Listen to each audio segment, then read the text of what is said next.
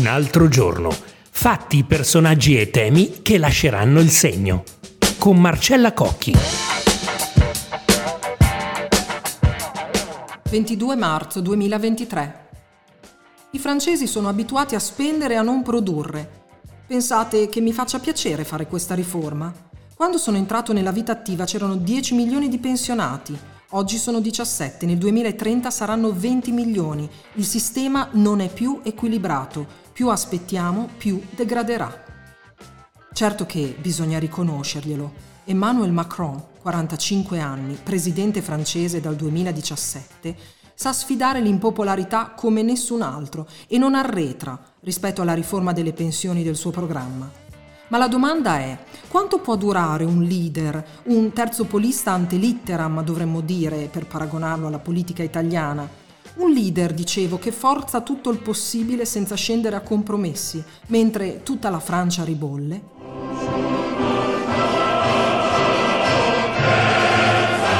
Bentornati a questa nuova puntata di un altro giorno. Io sono Marcella Cocchi e, come avrete capito, oggi allunghiamo lo sguardo ai cosiddetti cugini d'Oltralpe. Sì, perché dopo sette giorni di manifestazioni e proteste, Macron ha parlato in tv e la cosa più sorprendente è che non ha dato segni di cedimento rispetto alle sue intenzioni politiche. Ricordiamo i fatti. Il governo aumenterà da 62 a 64 anni l'età minima per andare in pensione. Entro l'anno, ha confermato il capo dell'Eliseo ha imposto la riforma usando il famigerato articolo 49.3 della Costituzione che gli ha consentito di non far votare la riforma in Parlamento. Contestazioni sono piovute da destra, da sinistra, tra i suoi stessi parlamentari e in tutti i sindacati. Il governo della prima ministra Bona è sopravvissuto per soli nove voti a due mozioni di censura presentate in aula. Era dai tempi della rivolta dei gilet gialli che Macron non aveva percentuali di consenso così basse. Il leader della France Insoumise, Jean-Luc Mélenchon, ha lamentato nel presidente i tratti tradizionali del disprezzo ai quali ci ha abituati.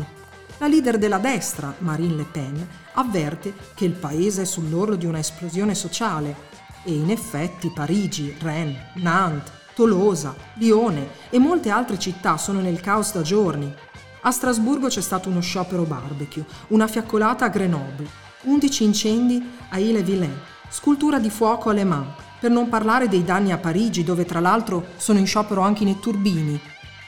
Non vivo di rimpianti, sono pronto ad addossarmi l'impopolarità di questa riforma, ha detto Macron.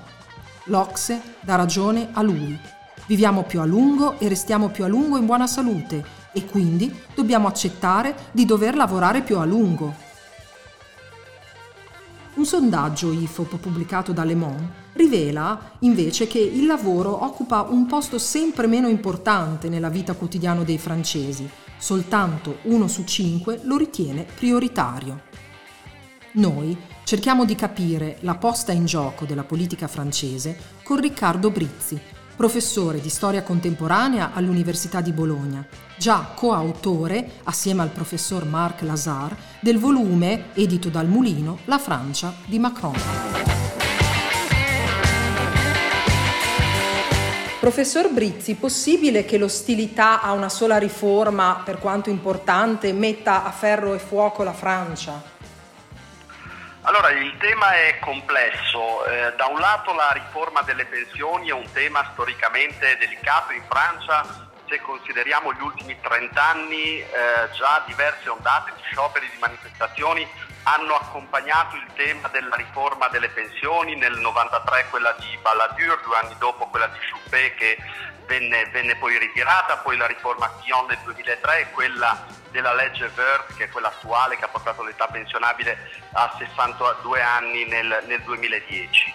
Eh, peraltro in Francia negli ultimi anni ci sono state anche forme meno organizzate di protesta, penso alla rivolta delle banlieue nel 2005 e a quella dei gialli nel 2018. Ecco, queste proteste al di là del tema specifico sottolineano una situazione di difficoltà della Francia che è testimoniata da molti indicatori, eh, l'aumento dell'astensionismo, la crescita dei voti alle estreme, la fine dei partiti tradizionali socialisti e gollisti che sono ormai scomparsi dalla scena elettorale, ecco Macron si è eh, nutrito, ha approfittato di questo vuoto politico eh, per arrivare al potere e ora sembra in qualche modo pagarlo.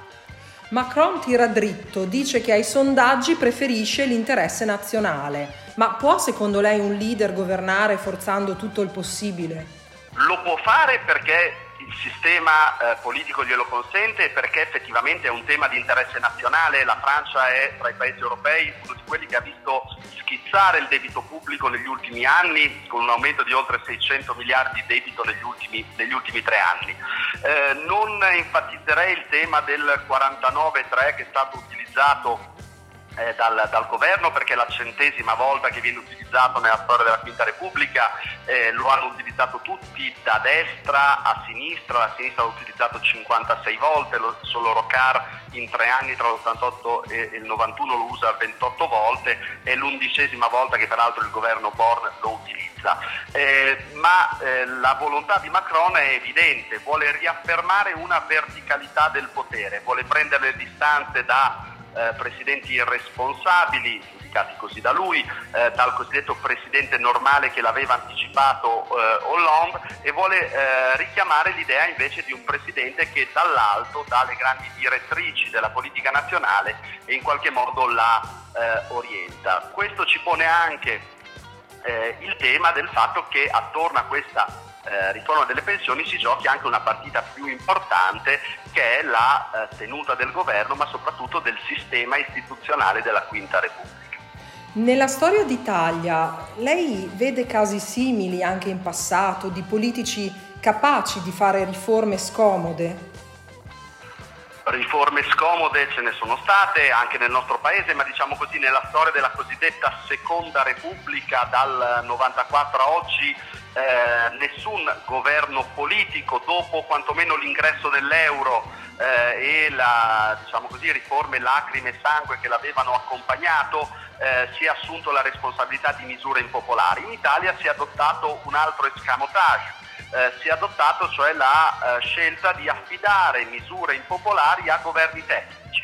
È stata la decisione maturata tra il 93 e il 95 con il governo Ciampi e il governo Dini che non a caso si fece portavoce di una riforma del sistema presidenziale è stata soprattutto l'incarico che venne affidato nel 2011 al governo Monti nel momento in cui lo spread eh, superò i 500 punti e eh, venne affidato a questo governo l'incarico di introdurre misure di austerità eh, come ad esempio proprio la tanto discussa riforma Fornero sulle pensioni. Ecco, nel nostro Paese siamo di fronte a un sistema istituzionale che tutela meno eh, i governi e soprattutto di fronte a un sistema mediale che è vittima di una centralità dei sondaggi eh, che hanno trasformato un po' la nostra classe politica non più in guida della comunità ma piuttosto in uno specchio, cioè una classe politica che ha difficoltà a prendere eh, misure, a adottare riforme che siano sgradite agli occhi degli italiani. Grazie per l'ascolto. Ci sentiamo domani, se vorrete, con il podcast Un altro giorno.